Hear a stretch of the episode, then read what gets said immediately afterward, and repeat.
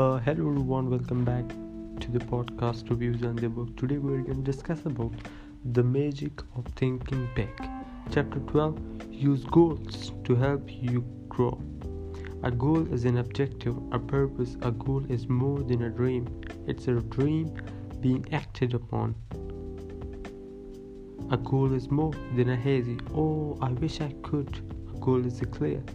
This is what I'm working toward goal or essential to success as areas to life.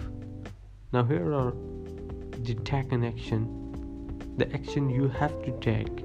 Now, in a quick recap, for these success building principles to work. 1. Get a clear fix on where you want to go. Create an image of yourself 10 years from now, what I want to be. 2. Write on your 10 year plans. Your life is too important to be left to chance. Put down on paper what you want to accomplish in your work, your home, and your social departments.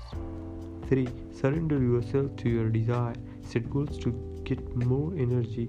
Set goals to get things done. Set goals and discover the real enjoyment of living. 4.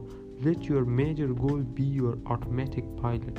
When you let your goal absorb you, you will find yourself making the right decision to reach your goal. 5. Achieve your goal one step at a time. Regard each task you perform, regardless of how small it may seem, as a step toward your goal. Build 30 day goals day by day. Effort pays off. 7. Take detours in your stride. A detour a detour simply means another route it should never mean surrendering, surrendering the goal. 8. Invest in yourself. Purchase those things that build your mental power and efficiency. Invest in education. Invest in idea starters, not in degrees. You have to invest in education. You have to invest in skills. You have to invest on yourself for self building and other things. Then with this you would be successful. Thank you for listening ladies and gentlemen. We will i will be back with another podcast. Thank you for listening. Goodbye